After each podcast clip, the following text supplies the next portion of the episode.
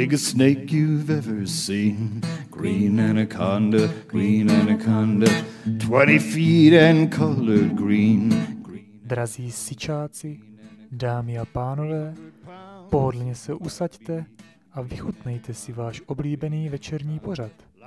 Dnešním hostem show pana Haďáka je legenda požárního sportu, pan trenér a věčně mladý Ivan Ressler.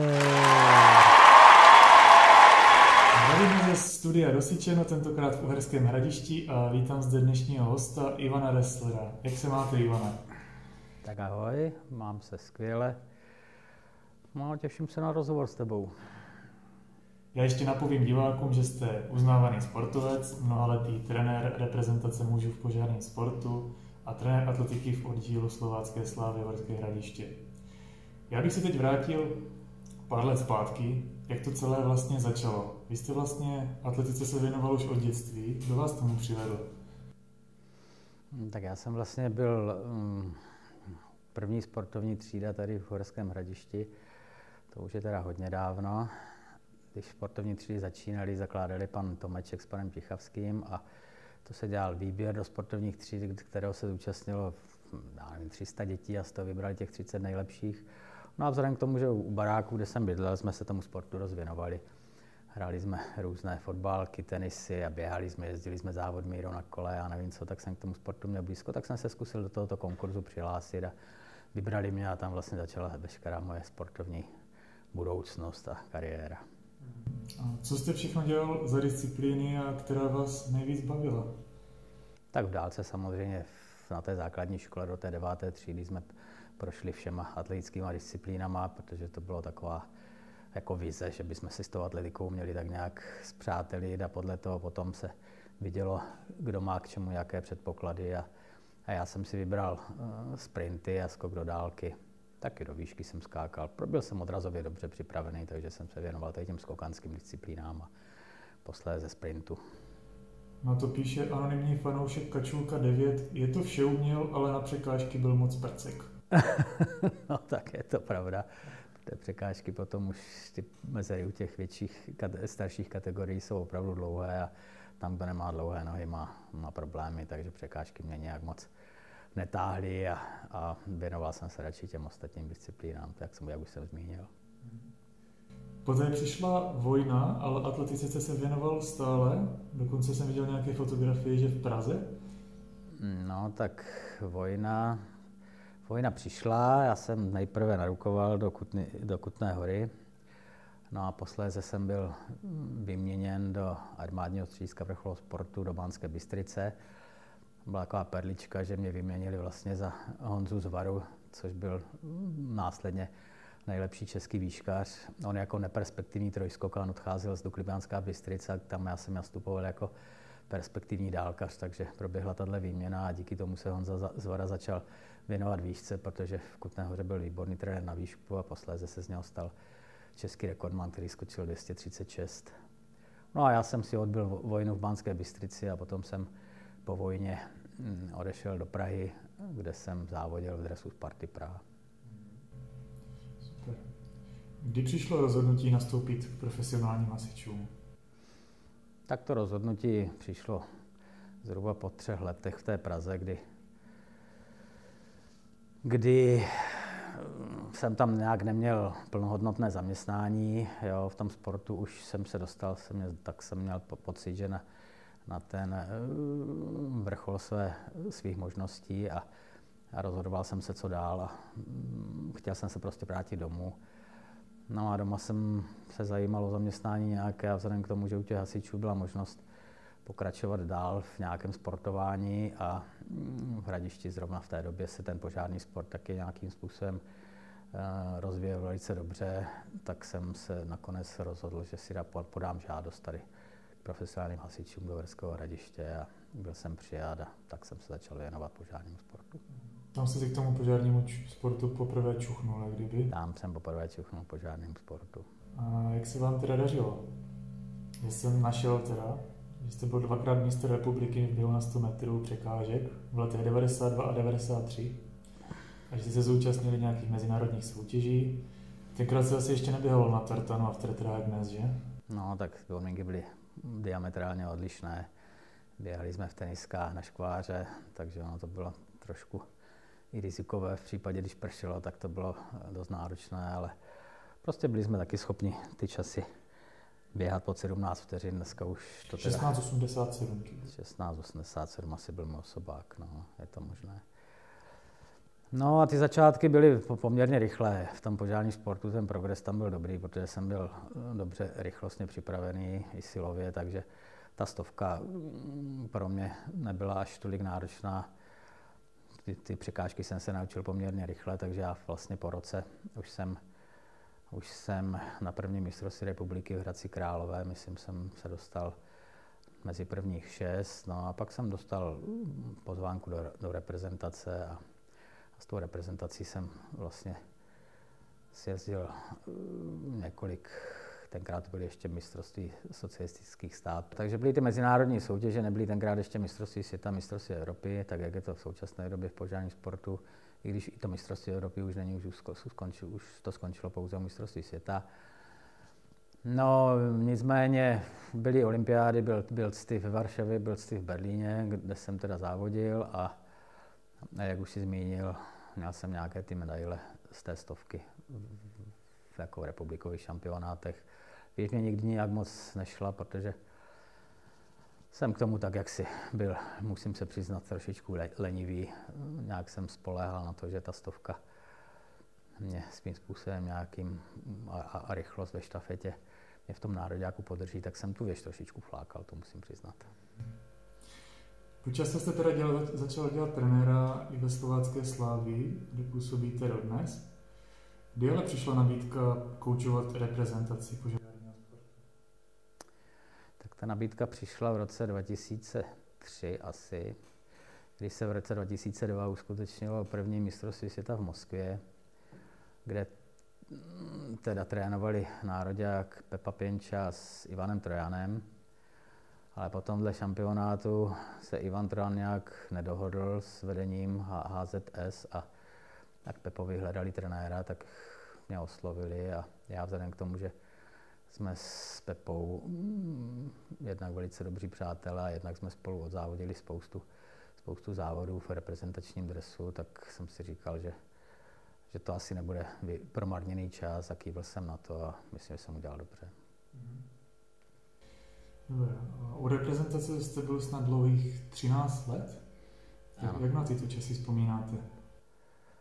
13 let a byly to takové plodné, plodné roky, protože už jsem nedělal aktivně sport, ale i v té roli toho trenéra ty závody člověk prožívá kolikrát daleko víc než jako vlast samotný závodník a No a myslím si taky hlavně, že se nám podařilo s Pepou prostě nastartovat nějakou takovou novou éru toho požárního sportu, vzhledem k tomu, že jsme do toho se snažili vnést nějaký systém, začali jsme psat tréninkové plány, začali jsme se víc věnovat atletice a taky jsme pořádali různé imzy eh, pro začátečí, zač, začínající závodníky a trenéry a já myslím, že v těch letech, co jsme eh, se tomu věnovali na té eh, trenérské úrovni, ještě spolu s Emilem Dopirákem, který dělal vlastně šéfa toho, toho reprezentačního družstva, tak si myslím, že jsme udělali velký kus práce a položili takový základ těm úspěchům, které dodnes vlastně ten požární sport má.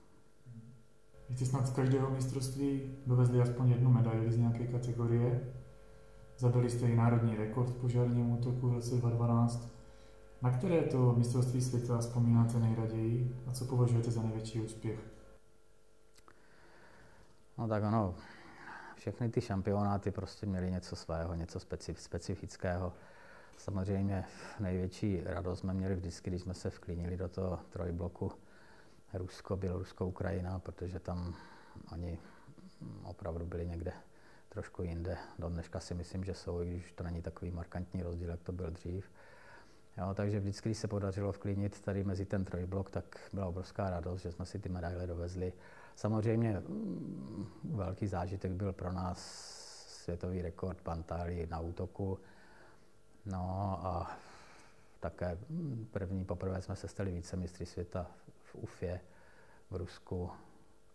Takže to jsou takové nejkrásnější zážitky, samozřejmě další. I musím vzpomenout mistrovský, mistrovský titul v běhu na 100 metrů Kuby Pěkného, který zvítězil za, na, za naší éry dvakrát, jednou v Petrohradě a jednou, no, teďka nevím, myslím, že taky v Tántálii, ano, ano, tam v Tántálii byl kromě toho světového rekordu ještě to vítězství toho Kuby, takže to byly, to byly jako nejemotivnější a nejkrásnější zážitky z té mojí trenérské kariéry.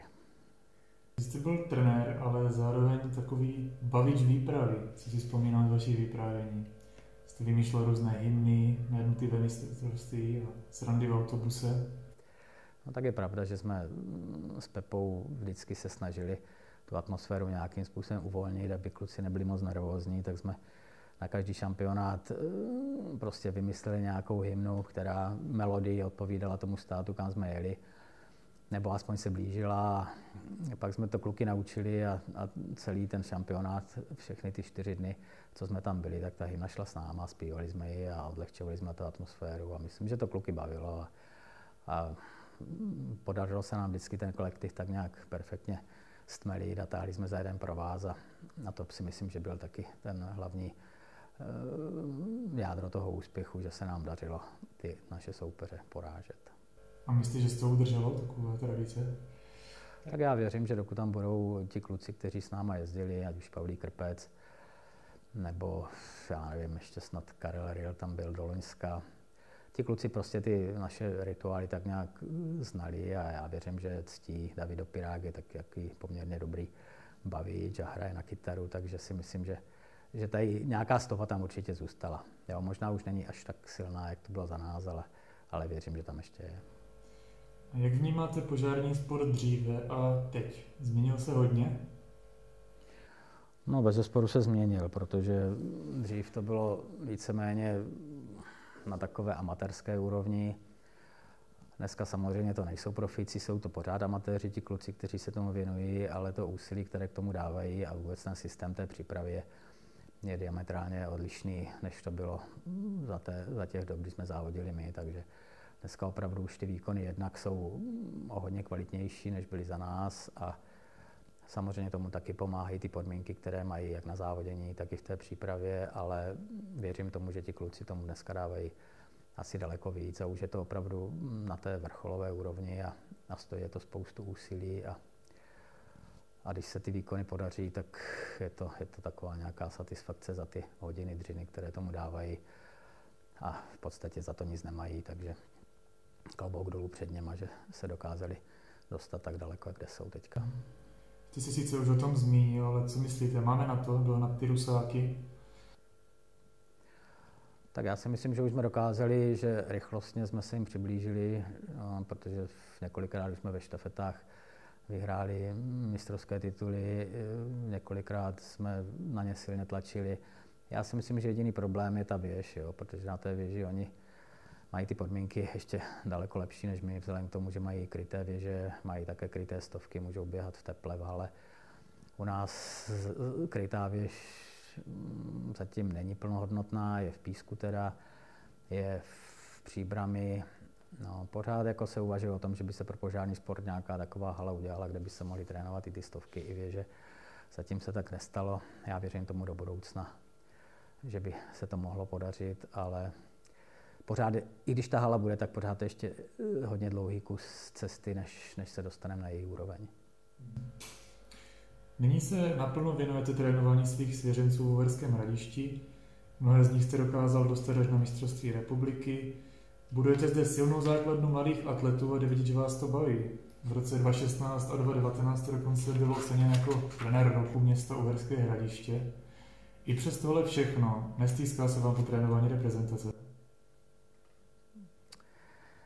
No tak, eh, abych pravdu řekl, na jedné straně stýská, na druhé straně eh, ani ne, protože zase se věnuju teďka úplně jiné práci s mladýma, menšíma eh, svěřencema a, a hlavně ta reprezentace, bylo to zatížení, co se týče soustředění, bylo to každý měsíc v té přípravě prostě týden mimo domov a, a už je třeba taky trošičku se věnovat rodině a, a tady jsem přece jenom doma, i když na tom stadioně jsem pětkrát, šestkrát týdně, tak, tak je to vždycky na, na dvě, na tři hodinky a pak jsem zase s tou rodinou. Takže z tohohle, z tohohle důvodu bych řekl, že, že už mě ta reprezentace až tolik nechybí. Hmm. A poslední otázka tedy, co váš nejmladší syn Honzík, bude z něj taky hasič? Honzík to je takový živel. Honzík prostě začal s fotbalem, nebo ještě než začal s fotbalem, tak vyhrál čokoládovou tretru, což je taková soutěž pro děti eh, před zlatou tretrou. No, pak se začal věnovat fotbalu, hrál fotbal, pak dělal atletiku, pak dělal dokonce rok hasiče v Míkovicích. No, teďka zase se vrátil fotbalu, takže já tomu nechávám volný průběh a, nechávám to na něm, hlavně ať sportuje a dělá, co ho baví a ono se to nějak vykrystalizuje. Tak. Dámy a pánové, to je pro dnešek vše. Já děkuji dnešnímu hostu Ivanu Resslerovi a přejeme mu hodně zdraví a dalších sportovních úspěchů. Loučíme se s vámi na Tak jo.